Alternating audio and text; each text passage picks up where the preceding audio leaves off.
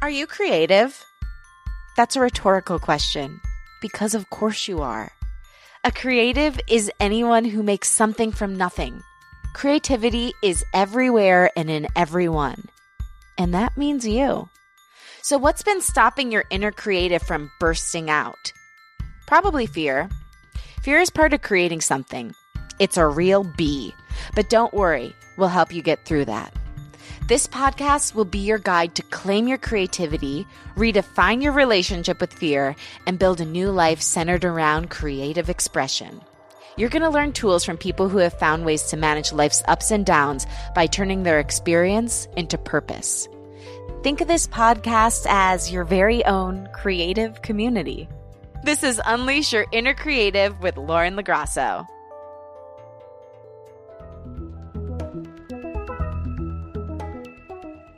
Hello, creative soul. It's Lauren LoGrasso here. Welcome to another episode of Unleash Your Inner Creative.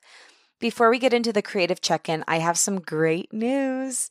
I'm so excited to say I will be speaking at the Girl Boss Rally on June 29th and 30th at UCLA in Los Angeles and I'm going to be talking about podcasting, how to start your own podcast. I'll be giving a whole presentation about it.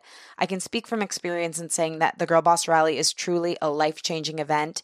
If you're entrepreneurial or you want to become more entrepreneurial, I highly recommend you going. The community of Girl Boss has been so supportive of me, and I've seen them be so supportive of every woman they come in contact with. It really is an incredible community. And every time I've gone to one of their events, I've gotten so much out of it. Not only have I learned, but the people I've met through it have helped me achieve my goals and I've helped them with theirs. So come on out, come see me speak, and you can get tickets by going to girlbossrally.com and clicking register. I can't wait to see you there. So today's creative check in is just because a door is closed doesn't mean it's locked. And I came to learn this lesson quite literally. I'm in a phase of my life where I'm finding metaphors in everything. And I was recently at a coffee shop, and there was one bathroom, I really had to go. And I was standing outside of it for a couple minutes, and I knocked, and I heard nothing. And then I'm like, wait, just because it's closed doesn't mean there's someone in there. So I busted it open. And it was a pretty big realization because I realized I wasted all this time assuming that there wasn't a position for me. And boy, was I wrong.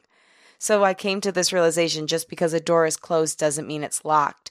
And this is a great metaphor for creativity and for many creative assumptions we make. A lot of times before we even try, we assume a position isn't available for us doing what we want to do because it's not initially clear. There's no clear creative path. And that goes for any industry. No matter what you're doing, if you're taking a more creative path, you're going to have to be the trailblazer. And it's going to appear as if there's a lot of barred up, locked doors in front of you, but sometimes those doors are just closed and you have to bust them open, or sometimes you have to create the door. But either way, don't assume that something isn't available to you just because it isn't initially apparent. You can build it. Or on the other hand, if somebody says no to you, if there's a a no, that's something that you might think is a locked door. But most often, unless you've terribly offended someone or just like made them think you have absolutely no ability whatsoever, which I doubt you have because you're wildly talented. I know you are. Usually it's just a no for now you can always follow up. Don't let one blow to your ego mean that you don't give yourself another opportunity down the road once you've shown that you've grown or maybe you weren't right for that position at the time, but there's another position that will open up to you. There's so many examples of this, but it was just really blatantly apparent to me in that moment. Again, a very mundane moment, but in that moment, how many times I've locked myself out of an opportunity when all I had to do was twist the fucking door open and walk through and own my power. So if you're in a, ooh, I think that door's locked, but it's actually not moment of your life, I encourage you, bust down that door and see what happens. I'm pretty sure you're going to be welcomed into the room. I was. That toilet was happy to see me. Maybe I've taken this too far. Anyway, remember just because the door is closed doesn't mean it's locked. Twist the knob, see what happens. All right.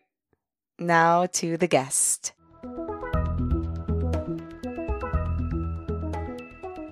Emily Sklar is a singer, Pure Barre instructor, and radio host, best known for her work on iHeartRadio in Washington, D.C. and Detroit. Emily's creative journey began when she was just a small babe, when she would put on once in a lifetime concerts for her family.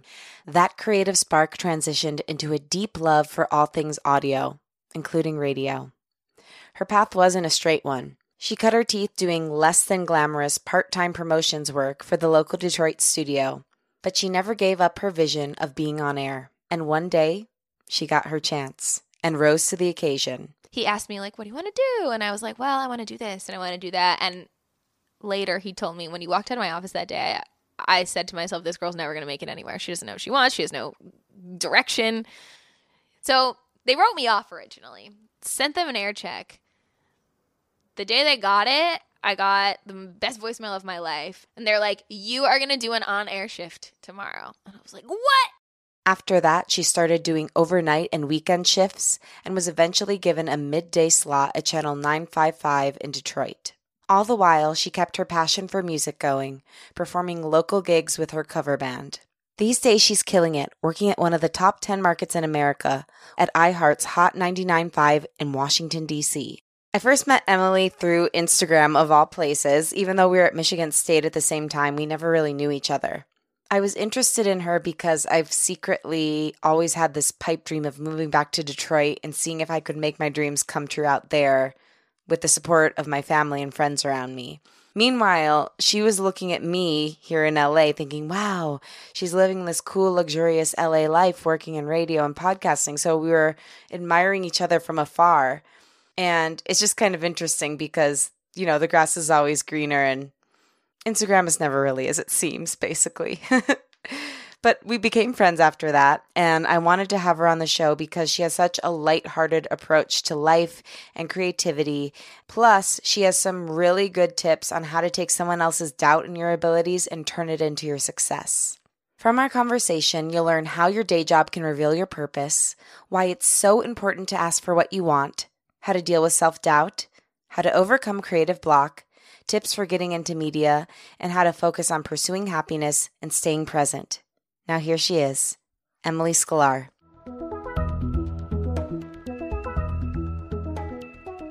So, growing up, what did you want to be? Literally, I just wanted to perform. I'm on vacation with my parents right now and my Best. aunt and my grandma. So, like, my whole family with me. And we were talking about my career and things like when I was little. And I said something to my mom literally the other day. I was like, Mom, I knew I wanted to do this ever since the one day I ran upstairs, put on a vest, came downstairs. A vest? I, yeah. so, a little backstory there's this video. it's very crucial, okay? No. Um, put on a vest to go work in radio. No. Um, so, there's this video. the old standard vest you must wear when you join the radio crew. right? so there's this video in my family's like family videos um of me and like my grandma, my other grandma, and my grandpa. I like came downstairs one day. We were having like a family gathering, and I just like threw on this vest and sunglasses and like a backwards hat. And you know those little microphones that didn't really do anything but just kind of Yeah, echoed. the echoed. I love They just those. It was pink. Yeah. So I like grabbed one of those and like told my backup singer grandparents to like get behind me and dance to some Motown and just like sang around. And it's like the best video of my entire life. That sticks in my brain with me like every day when I like wonder if like I'm cut out to do what I'm doing. I'm like, yo, little girl in the vest, she'd be proud. That's kind of where it all comes back every time. I literally just talked about this with my mom the other day, which is funny. Yeah. That makes me want to cry. Yeah, I always say you got to do it for the child within. Right? But it's interesting. I, when you were saying that, I'm like, well, God, if that had happened in 2019, you know, you'd be YouTube famous by now. right? Hopefully. Yeah. It's so weird. Even though it wasn't that long ago, we grew up in such a different era. So different. and I'm wondering so your parents were obviously encouraging of you with all of your performing. Is that true? Yeah. Okay, mm-hmm. cool. So there's a lot of people out there who have parents who weren't encouraging of them, and now they're out into their adulthood and they're trying to make it or they're holding themselves back. They're at a day job that they really don't like. How can they get over their early childhood programming and go toward what they want. So I will say my parents are a bit more realist than I am. So Bummer. So when I okay, so if I haven't said this already, I work in radio and when I first started out in radio, I worked in promotions, which is kind of typical of where someone starts out in Mhm. the radio industry if you don't get some crazy break right away. So I was doing a promotions job, which is street team, lowest of the low, very unpredictable schedule, not really any growth unless you When you say go on to do something. street team, are you like going on being like, hey, everybody, listen to channel 95.5 street in the street? essentially it's like the people that you'll see at concerts they set Okay. up the tents they bring the equipment they're the face of the radio station for the times when there's actually no like personality there Got it. so they're the promotions team Mhm. but it's like the entry level job and i was doing this for a really long time and my dad took me out for lunch one day and i was like uh-oh what does this mean i was like why does my dad want to go to lunch with me in the middle of a work day like Why is my dad feeding me? yeah This can only mean trouble. right? And so I was like, hmm, what's his agenda? And he basically sat me down and he was like, look, you've been doing this for a while. Like, what is next? Are you going to get a real job? Like, what are you doing, essentially? And I was like, And how old were you at this point? I was, I think I was 24. Okay. And so, and I was living at home since college. I think I may have just moved into an apartment with my roommate, but really no concrete idea of like what I wanted to do, or at least from the outside, it didn't look like that. And he's like, Right. what are you doing? Is it time for you to like apply to an advertising agency or like a PR job, something in the communications field? And I was like, no, just trust me. I'm making my way. And my dad has always told me, don't be afraid to pay your dues. And so I was like, no, I'm paying my dues. I'm going to get there one day. Oh, that's Just good. Give me time. Yeah. Use their words against them. right? Right? So that's what I did. And so, I mean, that's always one thing that sticks out in my mind. And I think ever since then, my parents almost trust me completely when it comes to my career and what I'm doing because I have a proven track record that like it may take more time than you think it will, but like I know what I'm doing and I I know that a creative job doesn't necessarily have the same direct path as what people who aren't in a creative job are used to.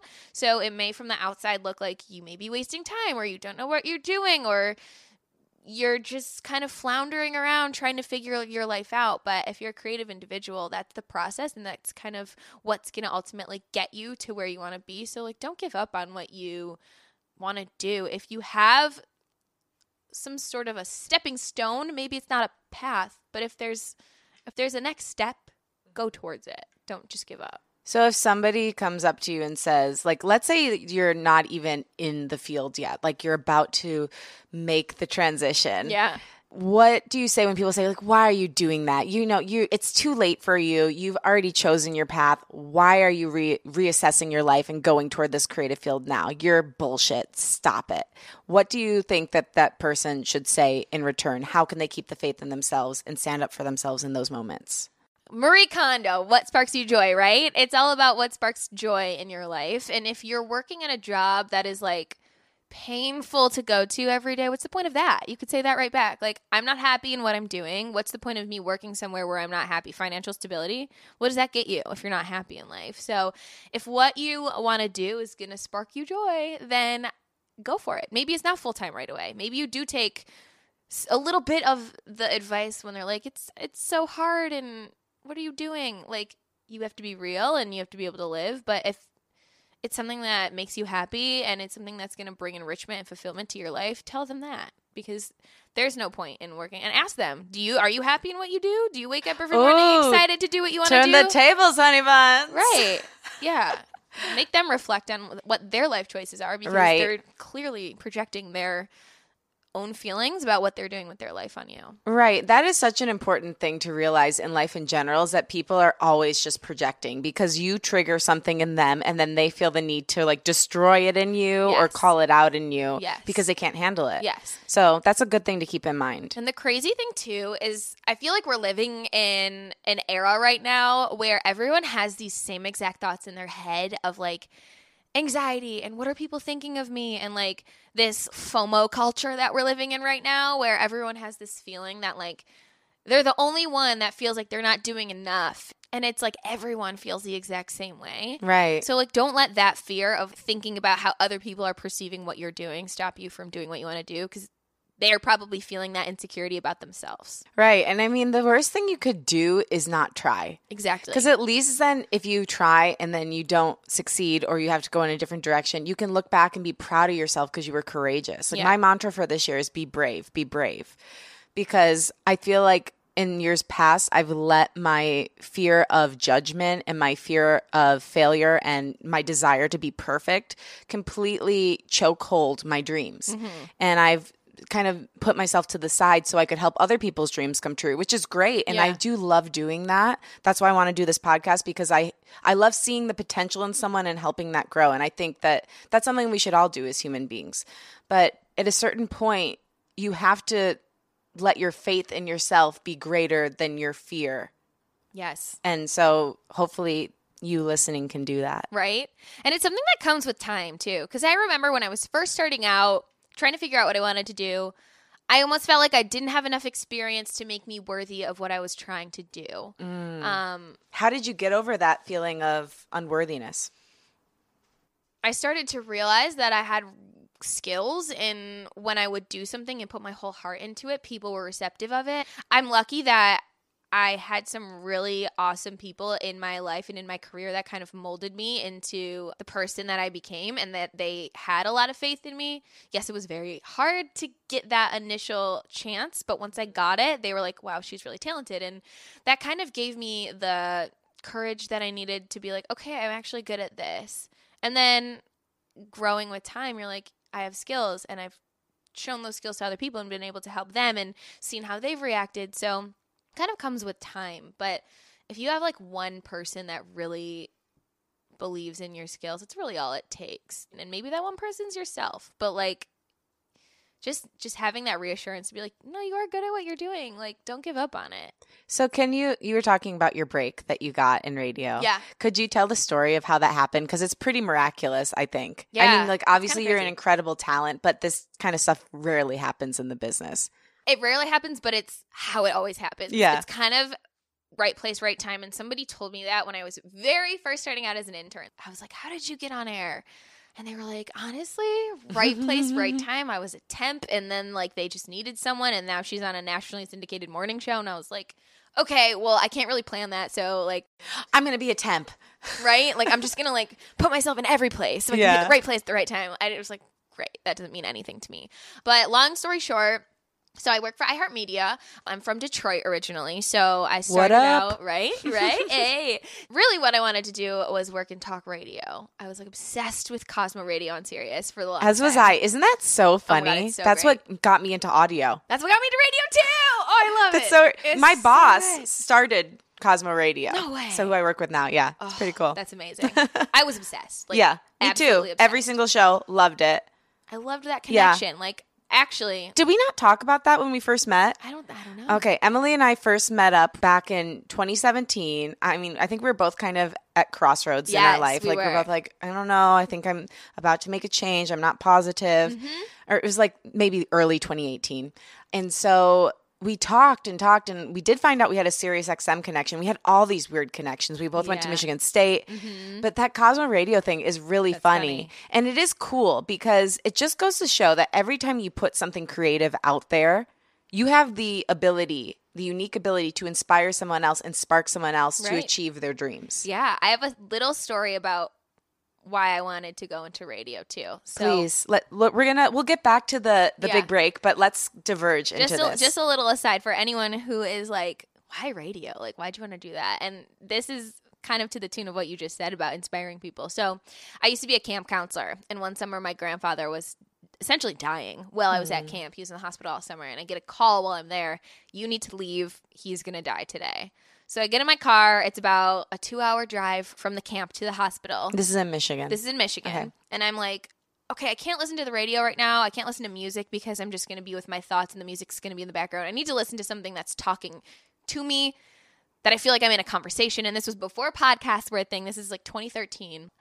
I was flipping through the stations and I was in, I was driving through a city that I wasn't familiar with really in the middle of nowhere. I was at a camp. So I didn't mm-hmm. know like talk radio channels. Camp like, City. right? Camp City, Port Huron. Well, it was like a small city outside of Port Huron, if you know where that is, but not important. so I flipped through the Sirius stations looking for something on talk, and I come upon Cosmo Radio, and it's all Cocktails with Patrick. no, it was what was that show Diana was on? It was a show that got discontinued. Oh, I don't know that I don't one. even remember, but it was a show that completely took me out of my headspace, made me forget about the fact that I was going to watch my grandfather die. Is really what happened next. I drove for two hours, got to the hospital, and within, I don't know, three hours, he was gone. And for those two hours, I was able to fully immerse myself in someone else's conversation and lose myself in those moments. And I remember pulling in to the hospital. When I left, I was so anxious. I was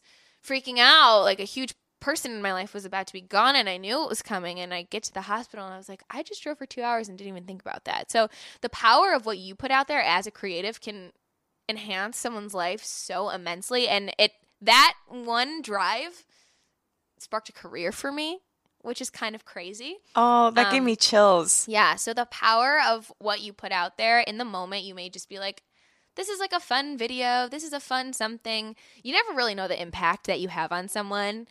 It's really powerful. So whenever you do think like, why am I doing this? It's not good enough. It's not perfect enough. The editing, the lighting.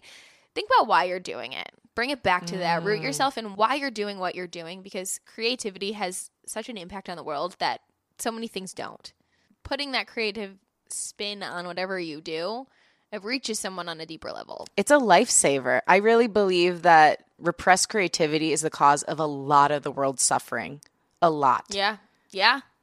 But okay, so back to your story. So Cosmo Radio is what sparked your passion so that's what for sparked radio. my passion. So all and I then wanted you started working at 95.5 in Right. Detroit. So all I wanted to do was intern at Sirius. Mhm. So I like decided to hit up my local station 955 in Detroit and see if I could get an internship for like a few months there while I Now, were you time. still in school at the time? I was time? still in school at the time. Mhm. Um, I was going into my senior year. Okay. But I was still in school. So I thought I would do like a two month internship. Fast forward, I ended up staying as an intern for the morning show that I grew up listening to, mind you. So like every time I would walk into the studio, I would like avert my eyes. Like I was terrified when I was getting their coffee order. I would like avert my I was like afraid to look them in the eye because I looked up to these people. I listened to them every day yeah. when I was younger. So yeah, ended up interning for them for about a year. Thought I was gonna do it for like two months. Ended up being like ten. Ended up going to Sirius after that, and then came back to Michigan And you went to Sirius to intern, right? to intern for Mhm. one summer. So I actually ended up doing it, not for Cosmo Radio, but for a different station. But came back to Michigan, ended up working in promotions for three years. And that's kind of the time when my dad was having that conversation with me. What are you doing? What's going on? And I remember I was actually out of town with my family, and I was like, I am so sick of doing promotions. I need to figure out what I'm doing. I'm losing all my audio skills that I had when I interned at Sirius. Like, what am I doing with my life? So, on a whim, I emailed the morning show guy, Mojo, in the morning in Detroit. And I was like, Can I learn anything else from you? What can I sit in on your show? Can I, le- whatever. So he was like, Why don't you learn to board up from me? I can't pay you, but come in every Thursday and watch me run the board. And at least you'll learn something else. Maybe they can get you board upping. And I was like, Perfect. So I'd come in every Thursday morning, just on my own time. I would like sit in, watch them. He started to let me run the board during one of their segments.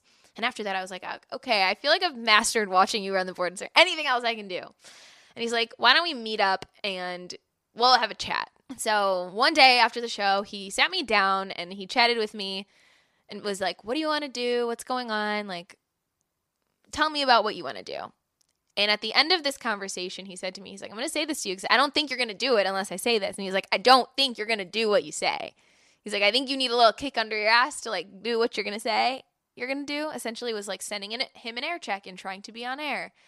And I was like, I'm going to show you. I'm going to send you an air check. So that week I made an air check, sent it to him and my PD at the time, who also PD is program director. So he was in charge of programming. on air. and so, and he also, when I first met with him, he asked me like, "What do you want to do?" And I was like, "Well, I want to do this and I want to do that." And later, he told me when he walked out of my office that day, I, said to myself, "This girl's never going to make it anywhere. She doesn't know what she wants. She has no direction." So they wrote me off originally. Sent them an air check. The day they got it, I got the best voicemail of my life. And they're like, You are going to do an on air shift tomorrow. And I was like, What? So yeah, that's pretty much how I got it. Sorry, that was really loud. That's okay. No, So it's fine. yeah, A well so- appropriated um, peak in the audio can work Yeah. just fine. So that's kind of the roundabout way. It was a long story, but that's Well, it, it's always a long on. story. It's like an, they always say an overnight success that took 10 years. Yeah, It's so true. Yeah. You know? Okay, there's so much to unpack from that story. One thing I noticed is that you offered yourself up as a worker to Mojo, it was. So, how did you go about doing that and how could somebody else who is working with someone kind of like in a auxiliary way or just like on the sidelines reach out to someone for mentorship? I mean, I think now in the day and age of social media and connection, it's like so not daunting to reach out to someone via social media and be like, "Hey, I see what you do. I like what you do. Do you need help with what you're doing?" Right. Can and I think that's the you?" missing piece is like a lot of people just say like, "Can I take you out for coffee?" And I got a, an email like that recently and it's like, "Yeah, yeah, you can." Um, but at the same time, it has to be a mutually beneficial situation. What I like about what you did is you offered yourself up to help, Yeah. you know? I mean, know your worth too. Like, if they're going to take advantage of you, like, maybe that's not the situation you want to be in. But if you have time and if you have resources available to, like, just learn from someone, that's Mm-hmm. always invaluable. Right. And then looking back on that situation, you had two people who basically undervalued or not undervalued, but underestimated what you were going to do. Yeah. I mean, I think they just never saw the proof behind what I was saying. And they were just like, this girl's young, talking a big game, but, like, what does she have to back it up? And Obviously, it, Finally wor- I did. it worked out for you. But if somebody else is in that position, like they have these big dreams and they want to tell people what their dreams are, how can they do that in a way where people won't be like, yeah, I'll believe it when I see it? I don't know because that's something I've always been afraid of. And I feel Mm-hmm. like that's another thing that came with finding my confidence in my abilities. I never really vocalized what exactly I wanted to do Mm-hmm. for the fear. And that's that's kind of why I had a roundabout, well, I want to do this and I want to do that. Mm-hmm. And I never actually told them I want to be on air because I never actually believed it would happen. Which it's not even a sad thing. It's just I know. kind of I'm like just a- like, I'm I just- excited that it did for you. yeah, well, I don't know. And there's so many other things I want to do and just speak it into existence because Mm-hmm. not saying it does more harm than good. I mean, if I would have said all this sooner and reached out sooner, who knows? Maybe I would have been on air sooner. I, I spent three years doing promotions and the first year was amazing. The second year was like fine. It was fun. Honestly, I made some of my best friends. And I will say, working at a very like basic, low level, entry level job for so long gave me a really, really good respect and foundation for the industry and the people in the industry. And now when I like work with the promotional team at a radio station, I want to be their best friends because like I was there and I will never like leave them to pack up on their own because I've been there before. It, it's it's humbling. It puts you in a position where you Mhm. understand what other people are doing, and I can never be that person that's just like, I'll just show up and like do my thing and leave. Do you know what I mean? I Oh, have yeah. respect for the people that work behind the scenes and like take the time to set up for you and do that kind of thing. And I think there are a lot of people in creative industries that once they get to a certain level, they forget where they came from. Right. Or they never, a lot of times people skip steps and Yeah. then they don't have to work those shit jobs and Yeah. they don't really respect the people who are working the shit jobs the way you would Yeah. because you did it. and I think it's important to know kind of like uh, everything that goes into what you're doing Mhm. just so you can have a respect for what you're doing and know like wow I'm really lucky to be in this position and Right. I mean, that's that's a really good note and I want you who are listening to think about that. If you are not in the place you want to be, don't despair. Think about how much more you're going to appreciate it when you get there. yes You yes. know, I spent a lot of time fighting myself. It was like literal fight club in Burbank, just me against me. because I was so disturbed by the fact that I hadn't made it by the time I was 25. Mhm.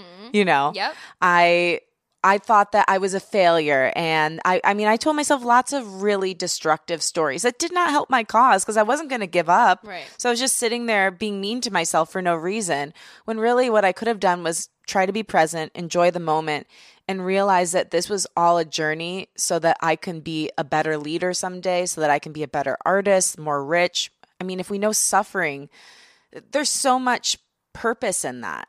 What has your suffering taught you and how has it enhanced your creativity? suffering. I mean, that's kind of a strong word.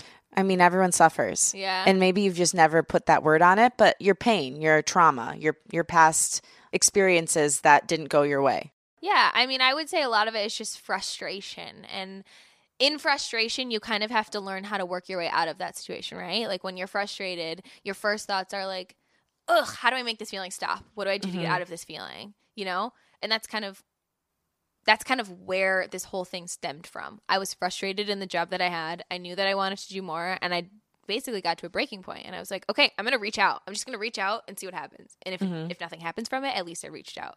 I'm more of the person that's like I'm going to be more mad at the shots I didn't take than at the shots that failed. Wayne Gretzky, Michael Scott. Right? yeah, yeah. That's an office joke. But you know, like you're gonna be more upset with the the situations in which you just never tried than the situations where you tried and failed. It's easier for me to digest a failure that was my own doing than like a failure that I never tried to do. Because there's always that what if. There's always that. Right. I mean, I think that that's true, but we trick ourselves into thinking it's easier to not try. Exactly. You know? It is easier to not. Yeah, try. it If is. You never try. It's like, well, I, I didn't, I didn't do it. So like, I didn't actually fail. It's fine. It's Mm-hmm. Right. whatever. I just never tried it. But I don't know. I feel like But why? You know, like Yeah. why live like that? Because you have the opportunity to try. And I just don't want to look ever look back on my life when I'm like 85 and be like, wow, you really you had the opportunity. You were in the right place at the right time. You had the right connections and you didn't do it because you were scared. Yeah. I just I feel like regret is so much stronger of a feeling than a failure is. Because you can still be proud of a failure. Exactly. You can still be proud of a failure when you put everything into it and it just didn't work out. The world is not fair. Life isn't fair. That's just part of it. Like, mm. if we walk around thinking that's going to happen, then we'll always be unhappy. But we do have control over our, our own actions. So if we put everything into a project and it still doesn't work out, at least we can look back and know we did everything we could and we can be proud of that. yeah, and I feel like failures always lead to something else, something else that you're meant to do. I'm one of Yeah. those people. I'm definitely a person that's like in the mindset of like things are meant to happen to you at the right time, at Mm-hmm. the right place. I don't know, maybe that's just like a defense mechanism, but I kind of believe like I just I believe that because I- don't know everything in the universe is so even though it's screwed up perfect in its own way like how could everything not be happening for you For sure. And I think when you when you do fail at something or at least you tried, you learn a lot about yourself first. You learn a lot about what you're doing and then you can Mm-hmm. take those skills put them towards something new. And if you never tried it, then you never have those skills, you Right. never have those experiences and you never put yourself in a situation to go somewhere else. so true Yeah. yeah when I moved out here I thought that I would be an actor that's all I wanted to do I just wanted to act and I mean I wouldn't say I completely failed like I got to join SAG after I booked some union jobs you know but it was it wasn't what I thought it would be. I thought I would skyrocket to the top, be a star, be on a sitcom, just be posting up, you know, at the WB lot every day. and that was not the case. And so it started breaking my heart. But from that pain, I found radio. Mm-hmm. I started writing music. I started playing guitar. I started performing all around Los Angeles. I started producing. There's so many things that I never would have done if I had just succeeded. Yeah. So when you fail at something, you either have the opportunity to shrink and make yourself smaller or expand and find dreams that you never even thought were a remote possibility. And I'm kind of in that space too where I'm trying to figure out like what do I do now? Now that Right. I've like like and on air wasn't necessarily always the goal of my entire life. Like we started this, like I wanted to perform, and I'm a singer as well. That's kind of the reason I went into radio was because, well, I don't think I'll make it as a singer, so like, why don't I go behind the scenes and be on the radio, and then like, Right. maybe I'll figure You can out slip your music in there. and then radio turned into a passion of mine, and so it's kind of crazy that my whole career stemmed from like being almost too afraid to go after what I really wanted to do, which was music and singing. But I will say, like, I found like local bands and stuff. Like back in Detroit, I was in two really fun local bands and was able to like get my outlet out that way. I'm Mm-hmm. working on trying to figure out a band. I'm in DC now, so You were on air in Detroit, Mhm. living your dreams. And then tell me how you ended up in DC. I know that there was a few events that happened in between Yeah. Detroit and DC, and I would love to talk about those. Yeah. So I got on air in Detroit really quickly. Um, kind of unexpectedly. Like I said, I sent an air check and like the next day they put me on like overnights. Few months later, they decided to bring me on middays. So I was on six days a week. I was still part time, which at the time I was like, I will take anything. Like, Right, you just wanna I just want to do it. Like, this is awesome. Fast forward three years later, I was still in the same position. I could tell that there really wasn't many opportunities for me to move anywhere. And in radio, it's really hard. There's one person that's on each day part. So if that Mhm. person doesn't leave or move, there is really no other place for you to go on that station. So really needed full time job because like when you turn 26, you got to be an adult. So Fuck. right, like what is life? It's true. Something about that. That's when I got my full time job. Was when I turned twenty six. You're just like, oh, Yeah. I gotta do this now. Yeah. I mean, it just it happened by accident though. yeah, yeah. Well, that's. I would have been a vagabond forever if I could. Yeah, I don't know what I did, but I'm very, very grateful for my parents there. Like I said, they were very supportive of me and Mm-hmm. they kind of just they knew that I was working towards something and I mean, once they saw that, my my dad's a lawyer, my mom's a dental hygienist. So I feel like they didn't really understand at first, like this isn't like you go to college, you get a degree in something, and then you get a job in it. It's you go to college, you get a degree. Maybe that degree applies to the radio. Maybe it doesn't matter at all. And you kind of just take the opportunities as they come. There's not really a direct path.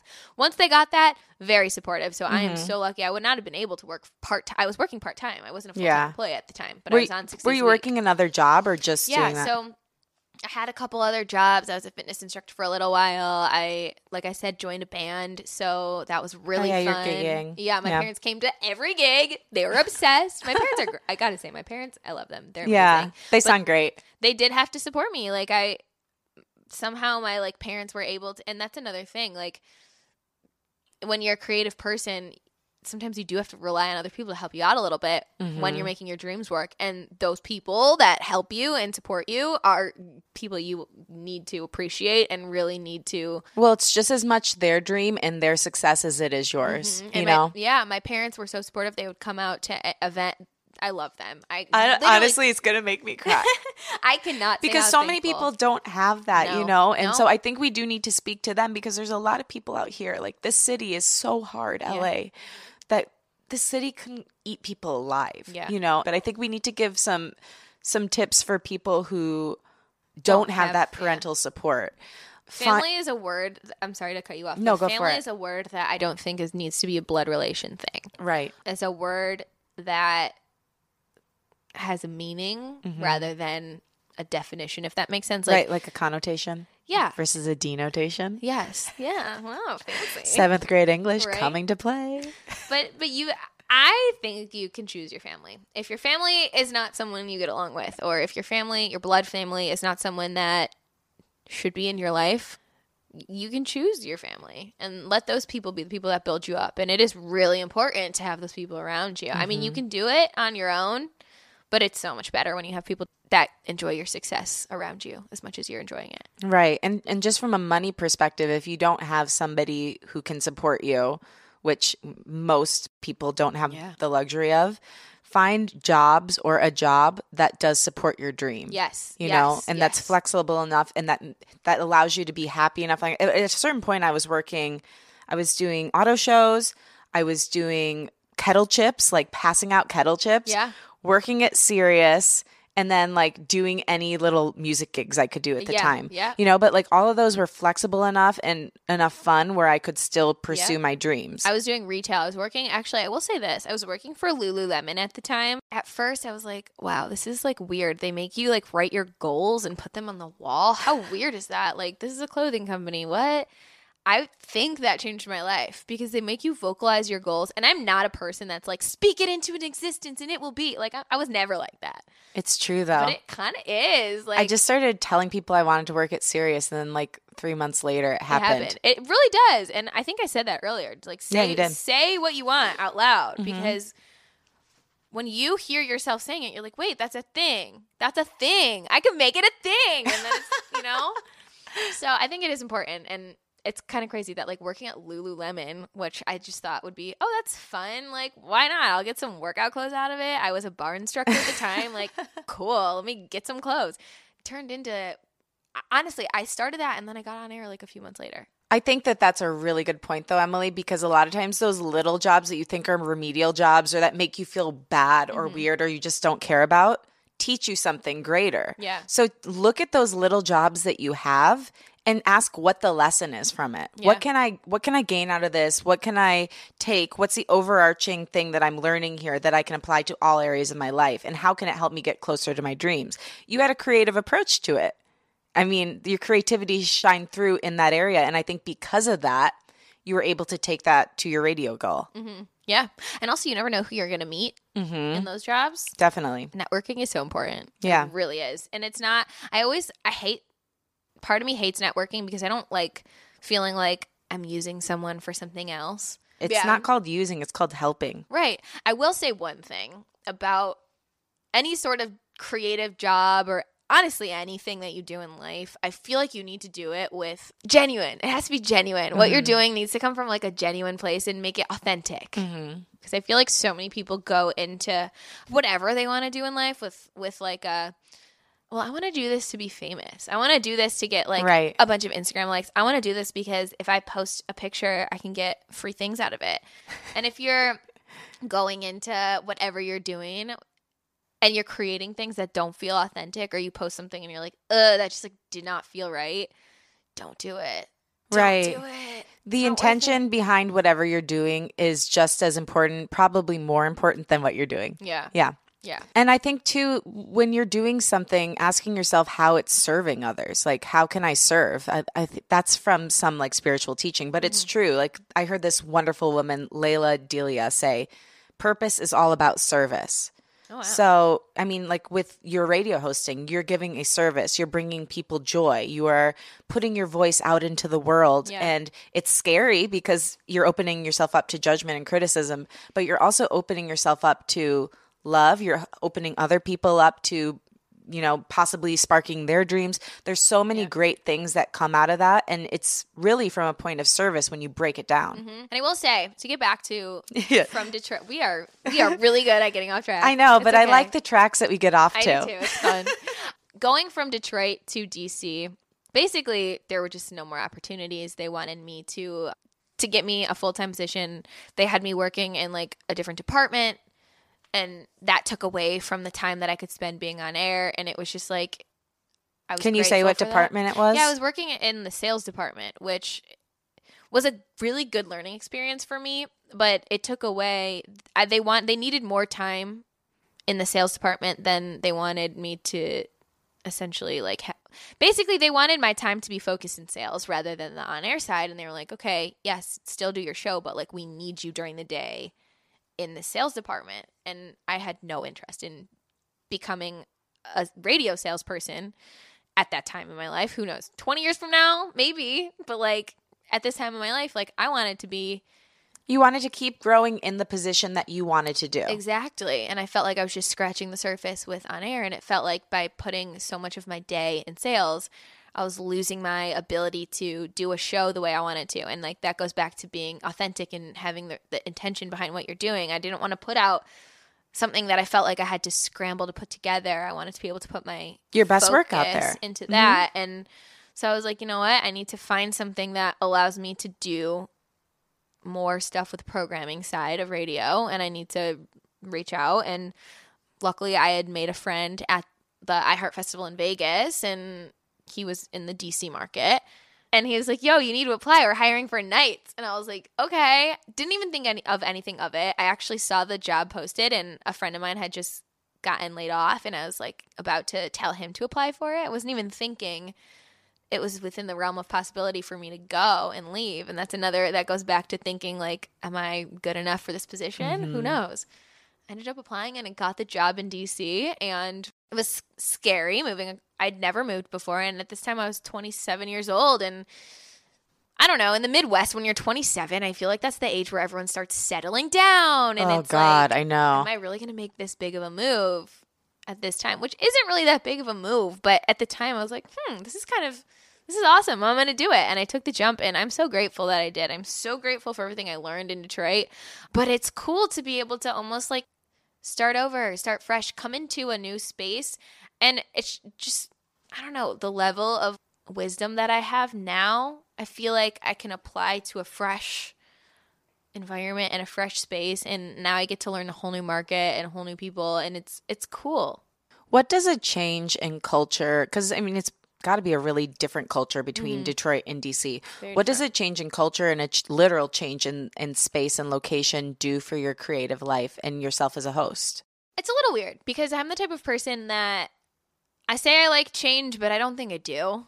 I, think like most people don't actually. Yeah, I love the comfort of knowing the people around me and knowing the streets and knowing I love knowing the streets, yo. no, no, like I know what you mean. knowing where Like I'm knowing where going to turn. and knowing where things right. I'm from the D, yo. No, uh, but do you know what I'm saying? Like I love the comfort of just the Oh, bar yeah. cheers, like walking in and I always say going name. home is like re-entering the womb. right? It's just so easy. Everything's taken care of. or just like n- literally like walking into a bar and straight up Uh-huh. cheersing live like everyone knows your name there Mhm. and like that was like a little stifling because it takes me a minute to get my bearings and to be like okay this is where i want to focus my energy. This is what i want to try to do. I'm not someone who can like just jump in right away and be like i'm gonna do this and this and this and this. It takes me a minute to find and seek out the community in which i want to root myself in That's smart because if you do that too quickly, then you can get tangled with all the wrong people. Yeah, or just like the scene that's not maybe for Mhm. you, and then you feel like, oh, well, I already started here, so I got to keep going. Yeah. So I'm ten months in there, and I'm st- I'm I'm just starting to really feel like I have a community, and but it's definitely for me, it was like a little stifling at first and a little discouraging because I couldn't find a band for so long, and like just wanted to do that. I'm also working nights when before I worked middays,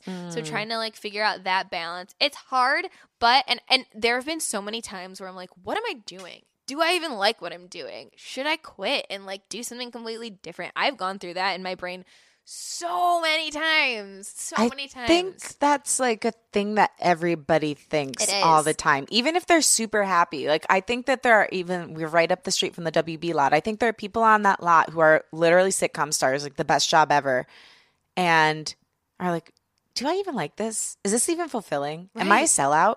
You know, Mhm. I think that's a real, if you are living an authentic life and you do not question yourself like that, good for you. Maybe you're like a baby Buddha, but otherwise, I think that's real normal. right, totally. And giving yourself permission to ask those questions and keep answering them authentically. well, and it's it's it's good. It feels rejuvenating once you once you get past that feeling because it's it's a hard feeling to have when you're like, what am I doing? Mm-hmm. Does it even matter what I'm doing? Like do, me talking during an Ariana Grande song on the radio, does it what am I doing? What is it for? I had these questions and I was going through them in my head and honestly, I reached out to Women in Radio on Instagram. You Oh yeah, I follow them. Yeah, and I reached out to them and I was like, I need you to post this for me because I just I just want to see other people's responses and I was like I want to know why you love radio. Why do you do what you do? And sometimes it just takes like hearing other people reiterate like what is so great about what you're doing and I'm like, yeah. Yeah. Yeah. And, you know like that mob mentality where Yeah. it's like, yeah, it is. And so it just sometimes you get so in your head about what you're doing and Mhm. if you're in the right place, if you're doing enough. That's another thing too. In this time in life Oh. where everyone's doing the most, it's like, am I doing enough? Can I be more? Can I do more? And that's so hard. And those thoughts, like I said earlier, everyone has them in their head and they feel like they're so isolated and they feel like they're the only ones. right. And it's like you put it out there and people are like, I went into this because of this and because of that. And I'm like, that's why. And I, I always take myself back to that day in the car with my with my grandfather and realizing maybe in the moment I'm so focused on myself and so focused on like what I'm not doing that Mhm. I don't realize what I am doing right. and what I am capable of. And that's so important to find within yourself. Yes.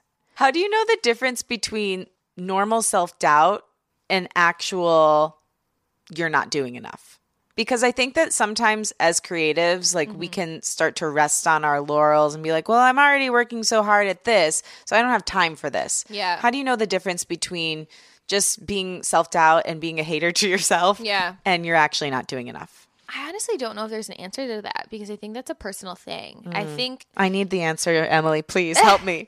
well, I think you know if you're doing enough. Yeah. Because if you don't feel like you're enriched and you feel like you have more potential to put something out there, do it. Mhm. And if it doesn't work, and if you feel like you're exerting too much energy in what you're doing, then don't.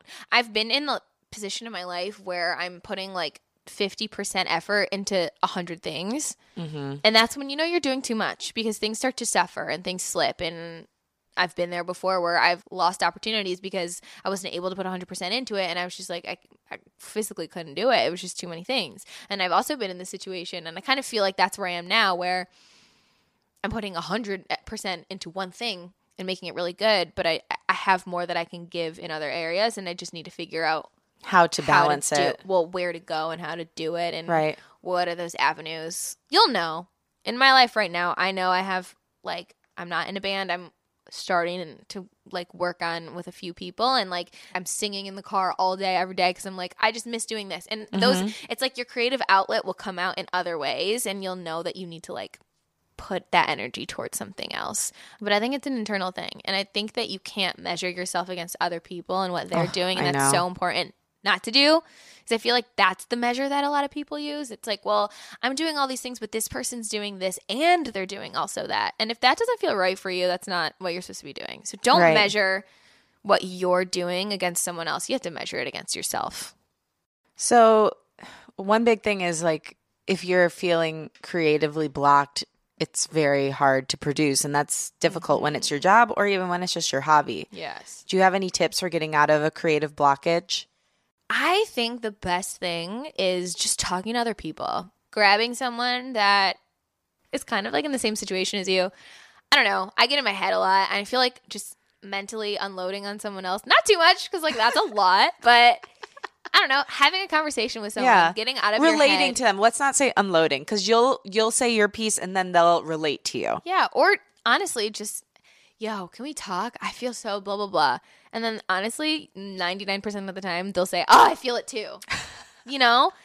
And Yeah. I feel like those times when you're able to like mentally, I'm gonna say it, mentally dump whatever is like stuck in there. It is. This is a graphic image, but it's like a blockage in your brain. If you dump it out, Oh. like yo, you got some room in there to to stew. I was just picturing all this shit in my brain, like pouring out. Whenever I picture like bad energy leaving my body, again, very hippie. I picture bad energy leaving my body, and it literally comes out like an oil spill. Really, I picture like poop emojis everywhere. So That's a lot where more we're fun. different. No, I love you. You're like you're like the more like fun, peppy version of me, and I'm like, have you ever thought about how the universe is all spinning the way but it's I need. supposed I feel like I need that sometimes. sometimes I'm just like no. And sometimes I need to be a little lighter. Like I'm very lighthearted about things, but then I get very dramatic about things. But you need that in I life. You need- guess. you need, the balance. If Yeah. we were all one way, it'd be so lame. I know. It'd probably be easier too. Probably. But easy's not fun. I know. Boring. yeah, But- easy is boring. Yeah. Mentally dump your shit out of your brain. Yeah, whether So it's that way- oil or a poop emoji, just way, go for it. Yeah, then you have room for the good stuff. I love it. So, okay, what do you think makes a creative person? deep. I don't like to put definitions on things like creative because I feel like the word creative in itself sparks this idea of like out of the box thinking. So like to put a definition on it, I feel like is not doing it justice. Um I feel like to be a creative person, you have a passion for something and you go for it. And you put that passion behind what you do and why you're doing it. And to be creative means that you take life uh, maybe in a different approach than other people do.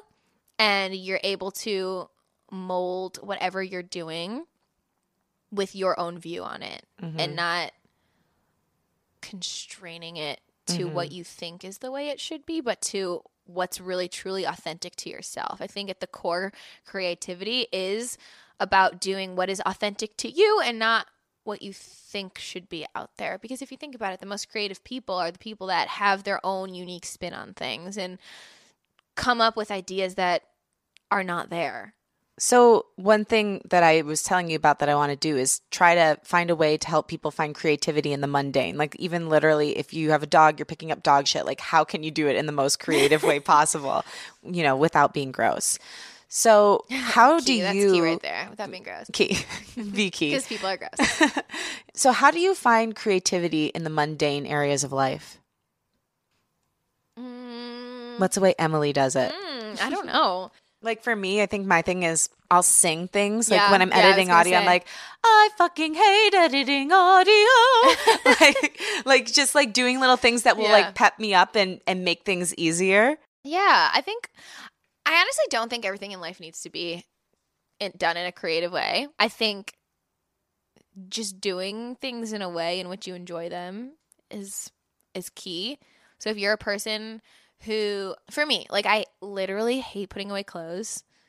If you walked into my apartment right now, I don't know if you could see the floor in my bedroom. That makes They're me feel better. but like I just didn't put them away. So um I'll like listen to a podcast while I'm cleaning and it sparks my creativity in that way because I'm listening to someone else being creative or listening to a conversation or just getting my mind going. I think like getting your mind going and just or being mindless in activities and letting your Mhm. mind wander is like a really Which might be creative. yeah Yeah. It brings it, it it opens up the opportunity for creativity to flow in. I think Yeah. that's good advice. But I don't think I, I do think people fall into a trap of like trying to make everything so much. And like not just like letting things be in a way. Like we're always in our phones, we're always what can I do to do this? What can I do to get Right. these this reaction? Like everyone's thinking like 30 steps ahead and they're missing the beautiful flower that's two steps ahead of them and they're missing oh there's a flower in front of us. You know what I'm saying? Like everyone's Yeah. thinking a million steps ahead and trying to like make grandness out of like literally drinking coffee. But like you can just enjoy it in the moment and like let it be Mhm. simple. I think simplicity sometimes is overlooked too. Well, maybe the most creative thing in 2019 is just being present. Yeah. Right? Yeah. Because we are Try all, that concept on for size. I would love to. I think that that's something we all are lacking, and that's a big reason for our anxiety and our fear and our uh, overthinking everything before doing it. So, if we could just be present, like you're proposing, maybe we wouldn't need to find a creative way to pick up dog shit. Maybe we could just quickly do it and then move on with our lives. right? Right? Yeah. And then gives you more time to actually be creative in things that you know, you need to put your energy towards. I like it. Thank you. Yeah. So, what's next for your creative life? I don't know. If you, do you have like a do you have like a crystal ball over there? Can you tell me? I think I mean I I have my ideas, but Yeah. I want to hear what what would be your ideal? Like if I could give you a wish. Mhm. I'm your your creative genie. What was that song? If I could grant you one wish, I wish you could see the way you kiss. Have you ever heard of a video camera, you idiot? Faith Hill. right? Selfie mode. Uh, so if I could grant you one wish Right. for your creative life, what would it be? Oh, that's a big one. Honestly, I'll say this, and this is stupid because I'm like ruining it. Because no, like if I find an eyelash or if I notice it's eleven eleven, my wish is always this is always my wish. There's never a specific wish. It's always I want to f- figure out what makes me happy and live in that. Like I don't have a specific. I guess I do. I mean, I would love to sing more. I'll love to perform more. I would love to figure out a way to write my own music, but not everything is going to happen and i've learned that and like you said some things lead you down different roads so i don't mm-hmm. i don't necessarily want to say like in a perfect world yes that would happen i'd love to do that but i'm also so open to the idea of like figuring out what makes me happy and living in that because if mm-hmm. something else fills that void like i don't want to put all my effort towards something and then it never happen and then avoid figuring out other things that could have totally happened that make me happy in the same way. So I think for me, figuring out creatively what else will make me happy, whether that is doing more. I have like a friend that I work with in radio, and we're always saying how we're going to do all these videos together. And we've done a few like stupid little videos for like Instagram, which are so fun.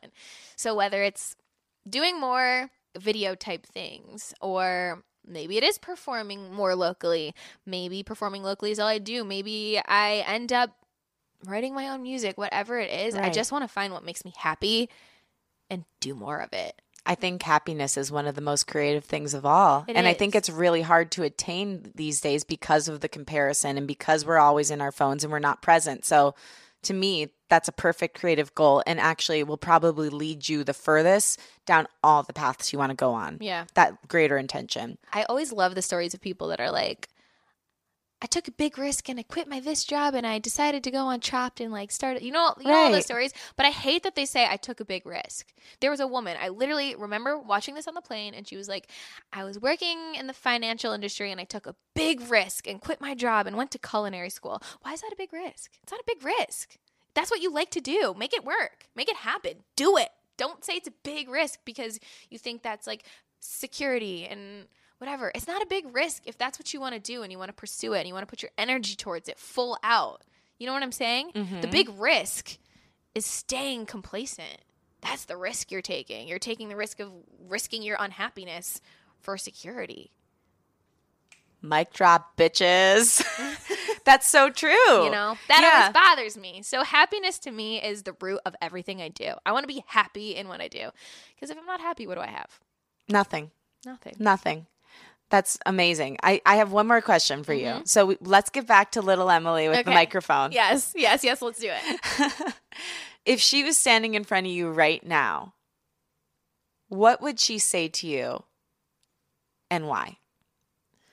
Oh, man. I would hope she would say, Whoa, let me come sit in on the radio station with you one day. That's cool. I hope she would say that she's proud. I think she would say she's proud. I think that I, I kind of still live with a little piece of that every day. I'm always, people always like think I'm way younger than I am because I have a really young soul. So I like to kind of keep. And great skin. oh, no. That's called foundation.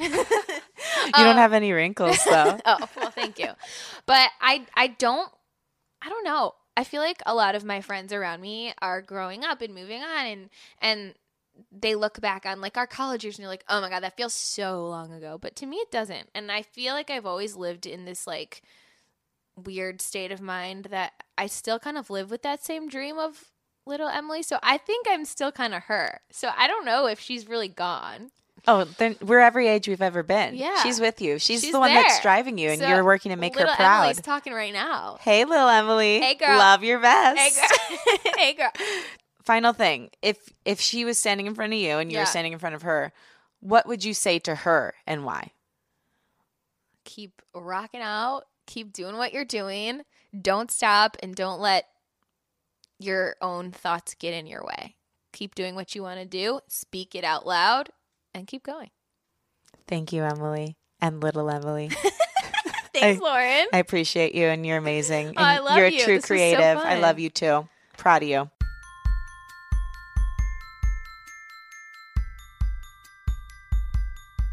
Thank you so much for listening and to my guest, Emily Sklar. For more info on Emily, follow her on Instagram and Twitter at It's Emily On Air.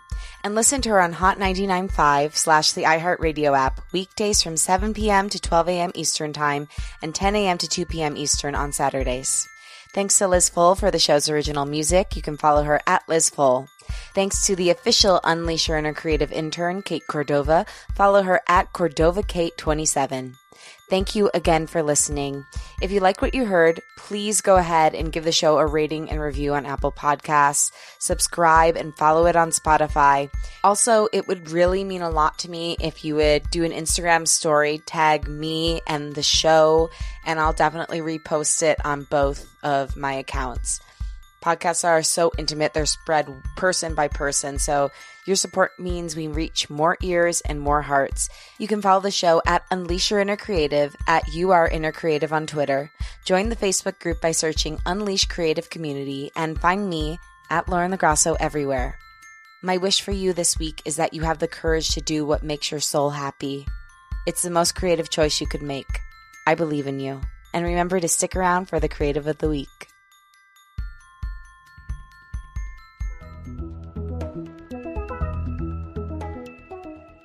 Today's creative of the week is success coach and writer Awilda Rivera. Awilda was a 26 year old lawyer with a promising career when she had a stark wake up call in the form of a major cardiac event. She was laying in the hospital later that night when she realized her problem. She didn't want to be a lawyer. From that, she rerouted her life, eventually landing on success coaching and later putting her lessons into her book, Success Math, which provides anyone who wants to have a more purpose filled, passion driven, and self defined life a practical, qualitative approach to achieve that reality. She has an actual formula for success, which I find to be incredibly creative. For more on Awilda, you can follow her at Miss Awilda Rivera. That's at Miss MS A W I L D A Rivera. To learn her success formula, get her book, Success Math, on Amazon or wherever good books are sold. That's it for today. Have a great week. I love you.